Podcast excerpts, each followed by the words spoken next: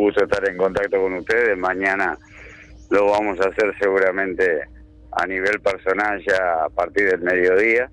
Eh, y bueno, mañana viviremos una, una linda jornada, como espero que esta noche sea en Florida, donde estamos en camino en, en este momento. Recién hablaba con algunos colegas de Florida que también me habían llamado temprano. Eh, y bueno, y les contaba algo de lo, de lo mucho que tenemos para ofrecer y que nos pone contentos, pues más allá de la experiencia que siempre significa eh, realizar un libro, generar una presentación, eh, en este caso como en otras en las que también he visitado este, el departamento, eh, bueno, ofrecemos algo, algo distinto que tiene que ver con una muestra de pintura, con una muestra de camisetas de época, con una muestra de la propia réplica exacta de la Copa Libertadores de América, además de una charla que va a ser interactiva y de un video de unos 22 a 23 minutos donde se resumen los 10 capítulos del libro con imágenes en algunos casos inéditas y con relatos de de colegas chilenos, colombianos, ecuatorianos, argentinos, brasileños, además de los nuestros, de algunas instancias decisivas de, los distintos torneos continentales o intercontinentales. Juan Carlos, ¿hace cuántos años que estás trabajando en periodismo deportivo? Y arranqué en el, 7 de septiembre del 80, así que algún añito. Alguna que otra copa has vivido, ¿no? Alguna que otra copa Libertadores, ¿no? Yo, yo, como aficionado, además, yo arranqué joven, yo tenía 16 años cuando arranqué en el periodismo, pero este, ya por el gusto al fútbol recuerdo mucho de, otras copas, pero a nivel profesional, de, del 80 para adelante viví vivir la Copa Libertadores, en la mayoría o comentando, relatándolas para radio, para televisión. Pero el libro en sí, lo mismo que los 10 capítulos de fanáticos, uno para, para cada campeón que van a empezar a salir a partir de enero, resume las experiencias vividas, lo que comentamos, lo que vivimos, las notas de aquel momento. Pero no, nos llevó mucho tiempo y fue, fue muy agradable hacerlo, tratar de buscar de videos para refrescar memoria, relatos de radio eh, de, distintos colegas de distintos países y, meternos en, en un laberinto de, de publicaciones, de libros, de revistas, de, diarios, de cada una de las fechas, de cada uno de los partidos. Eh, porque o, o, de los episodios que sucedían, porque por algo le pusimos luces y sombras. Esto no es de mistificar lo que lograron esos campeones, pero tampoco solo quedarnos en, lo que la memoria te lleva, ah, que salió campeón del 88 Nacional, la final contra Ñu, los penales, Seré, Tony Gómez, lo, sabido. Se habla de eso, se exalta eso y es más.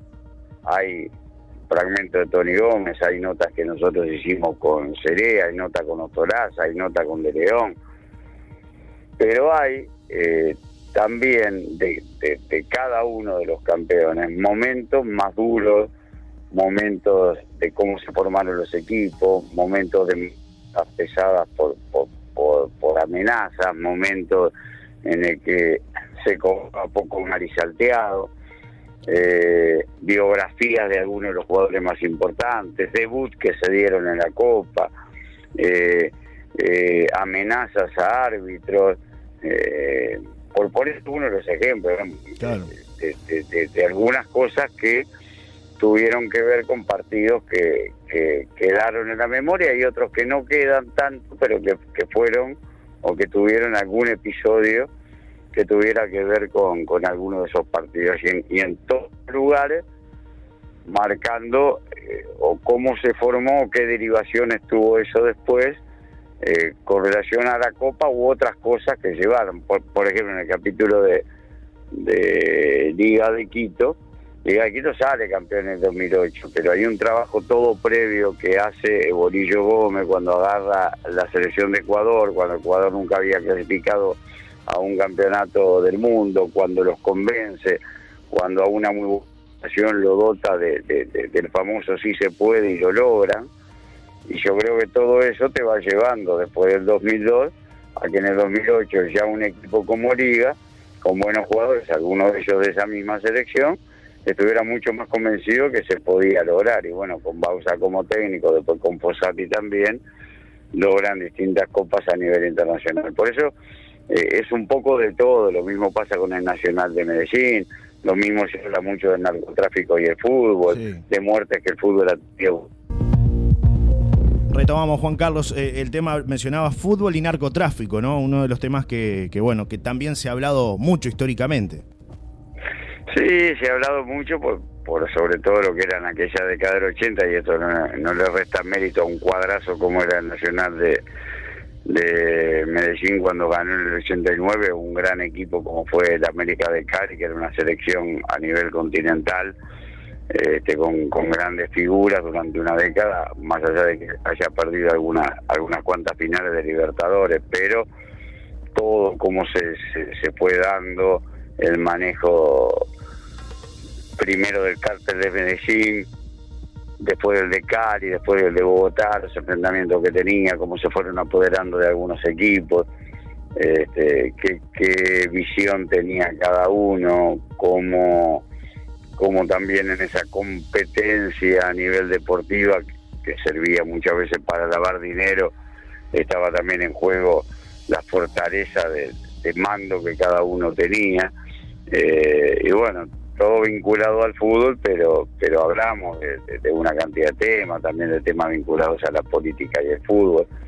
Repito, más que nada, eh, basándonos en eh, publicaciones, en notas periodísticas de cada uno de los países, eh, poniendo la fecha, poniendo el medio en el que estaba. Hay más o menos, yo creo, en el trabajo que llevó un año entre entre visualización de horas de video, entre relatos o notas radiales, entre eh, crónicas, publicaciones, notas o informes de, periódicos, de semanarios, de, distintas partes de, América, ha, de haber habido citas no menos de, de 100 o 150 este, periodistas o medios o programas que, aparecen allí en, eh, en, las distintas 220 páginas de, del libro Luces y Sombras.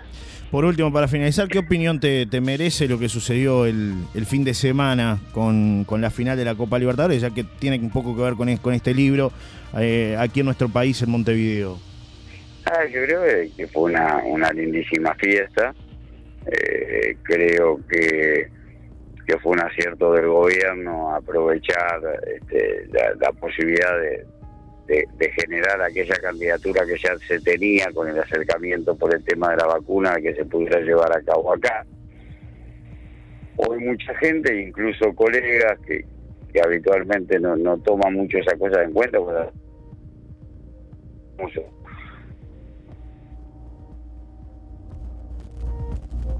Bueno, se, nos volvió a cortar la, la comunicación eh, con Juan Carlos Las coberturas internacionales. Este, esas cosas te, siempre hemos dicho que, que por ejemplo los, los grandes acontecimientos internacionales te, te permiten a vos poner el piso, el suelo, vos pones el país a disposición de alguien que lo hace, ¿verdad? Sí. Eh, entonces, lo que tuvimos la suerte de, acercarnos a ver la mayoría que de repente no conoce tanto, es un poco lo que habitualmente le decimos.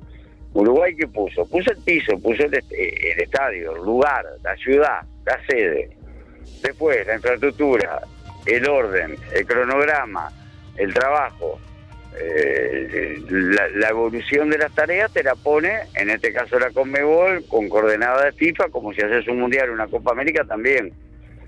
Eh, por eso las cosas terminan saliendo. Ya sé que es dinero mediante, bueno, pero, pero la ejecución se hace trabajando dos, tres meses antes en toda la infraestructura que vos tenés que hacer, porque eh, hacer nada, mirá lo que te pongo, nada más que tapizar como estaba tapizado los taludes, con la gigantografía que tenía, o hacer una gigantografía del metraje de la cancha, 68,5 por 105 metros, y extenderla de la manera que se extendió, teniendo más o menos 100 personas alrededor. Solo eso te lleva hora de trabajo, te lleva inversión, te lleva que en muy pocos lugares te pueden hacer esa gigantografía.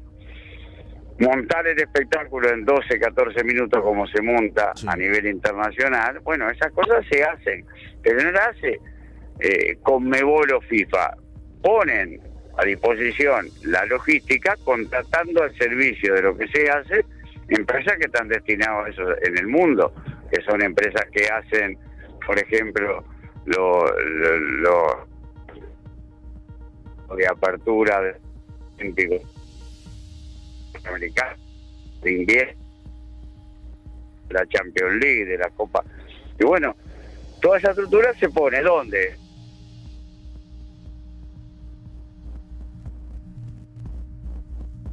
y será parecido, porque la estructura se te da. Yo siempre creo en que las cosas salen bien cuando hay trabajo de por medio, que cuanto más invertís, evidentemente más gastás, pero mejor te salen las cosas. Y bueno, y, esta es una clara y firme demostración. Este, después el partido sale mejor o peor, a mí me gustó mucho el partido, pero esas son las coordenadas del deporte, de la tarde que tiene el deportista, del fútbol que se despliega, pero el espectáculo en sí fue realmente muy bueno y de primer nivel. Juan Carlos, te mando un, gran abrazo y gracias por, por estos minutos aquí en La Paloma FM. Nos reencontramos mañana. Dale, mañana los espero, ojalá puedan también ustedes hacer un desplazamiento de algunos kilómetros para poder estar y sobre todo a la gente. Eh, no, no solo por acompañarnos en sí a, nosotros o por el video que van a, apreciar. Eh, hay una réplica, ya que estamos hablando, de la Copa Libertadores exacta, peso, tamaño exacta que llevamos y que está visitando con nosotros el país. Están las 10 camisetas de los 10 cuadros del Santo de Peré, del Independiente del 73, del Peñarol del 66, de Nacional del 88. Gente pueda visitarlas, mirarlas. Hay 10 óleos de Taylor Castro, un artista plástico de reconocida trayectoria a nivel local e internacional, alusivas y que están en el libro y que son exhibidas. Además de esa interacción que vamos a tener del video, de ver el libro, este, hasta de poder adquirirlo con un precio muy especial que solamente en la visita estamos haciendo, este, y, de una charla en la que vamos a tener estas sorpresas para los que concurran. Me parece que está bueno este, que, que puedan saber eso porque creo que es una manera de acercarse un poco a esa historia y a esta muestra itinerante que estamos realizando junto con la presencia nuestra. Así que los espero a todos en Rocha, mañana también agradecer a través tuyo a muchos colegas de distintas partes del departamento que también se están comunicando y, a las autoridades que permiten, como hoy en Florida, que mañana en Rocha estemos o en San Carlos la otra semana o en Mercedes seguramente también en unos días como estamos coordinando. Así que les mando un abrazo grande, gracias por la gentileza y mañana los espero a todos. Un abrazo, Juan Carlos. Hasta un próximo encuentro. Un abrazo, chao.